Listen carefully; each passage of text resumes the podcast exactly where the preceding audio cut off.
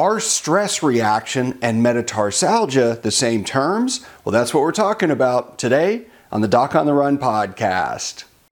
So, the big question is this How are runners like us, who don't like hearing doctors say, just stop running, who know that we simply have to stay active, how do we heal in a way that lets us stay strong, maintain our running fitness, and keep preparing for the next race, and still heal without making the injury worse? Well, that is the question, and this podcast will give you the answers. My name is Dr. Christopher Segler, and welcome to the Doc on the Run podcast. Today's question actually comes from one of the YouTube viewers, Tasnim, who wrote in and wanted to know whether or not stress reaction is the same terminology that's used in the UK for the term metatarsalgia. This is a great question and it points out how confusing these terms can be when you have forefoot pain that might be a stress fracture, might be a plantar plate sprain, could even be a neuroma. Now let's talk about these two different terms. Now, metatarsalgia, if you actually look at the root of the word, it really and truly means pain in the metatarsal area. So the in your hand you have the metacarpals, right? So these bones here, those are the metacarpals. You have the same kind of bones in your foot, they're just called metatarsals. And those long bones in the forefoot can become stressed and strained. They could be, lead to a stress fracture or get a precursor of something like a stress fracture.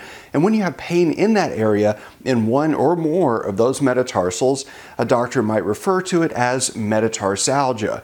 This is not a great term for a couple of reasons. One is that if you go to the doctor and your head hurts and the doctor says, Well, you have a headache, well, you say, Yeah, I know, that's why I'm here. That's not a diagnosis, and neither is metatarsalgia. So, metatarsalgia, that term is not specific to the degree of injury. It could be a stress fracture or a stress reaction, or it could even be something that's not an injury to the bone at all. It could be a soft tissue injury next to the bone, like a plantar plate sprain. Now, stress reaction is a different term. It's also not specific with regards to the type of bone or the specific bone, such as the second metatarsal, for example, uh, but it could actually happen in any bone, meaning a metatarsal, your heel bone, your fibula, the shin bone, the femur. It could be any bone, but it is much more specific to the degree of injury. So, what do I mean by that? Well, really simple. If you get a stress fracture, stress fracture means you have a crack. Now, what precedes that is a stress reaction. That's where there's inflammation within the bone. The bone has been stressed beyond the point of recovery before the next workout, and it's about to become a stress fracture.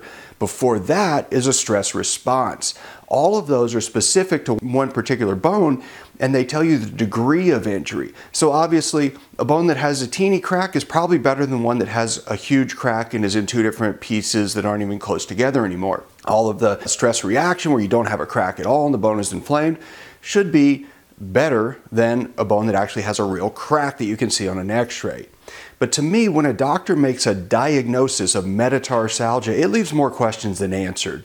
So, you know, if your doctor says you have a stress reaction, first of all, that's better in my mind than hearing the uh, of metatarsalgia, but you know, need to know which specific bone but at least it tells you that there is no crack, and from there, you can start to make a plan for getting back to running.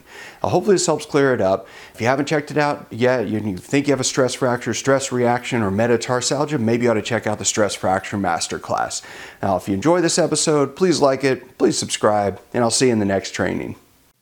Now, listen, if you really want to understand how bad your stress fracture really is, you have to understand the different forms of stress fractures. And this is something I teach to you in the Stress Fracture Masterclass. Now, it's free. You can go sign up. It's at docontherun.com slash stress fracture masterclass, all one word. And in this session, I'm going to teach you the differences between stress response, stress reaction, and stress fractures and what all of those different stages really mean to a recovering runner who wants to run and maintain your running fitness while recovering. So just go to docontherun.com slash stress fracture masterclass and sign up now.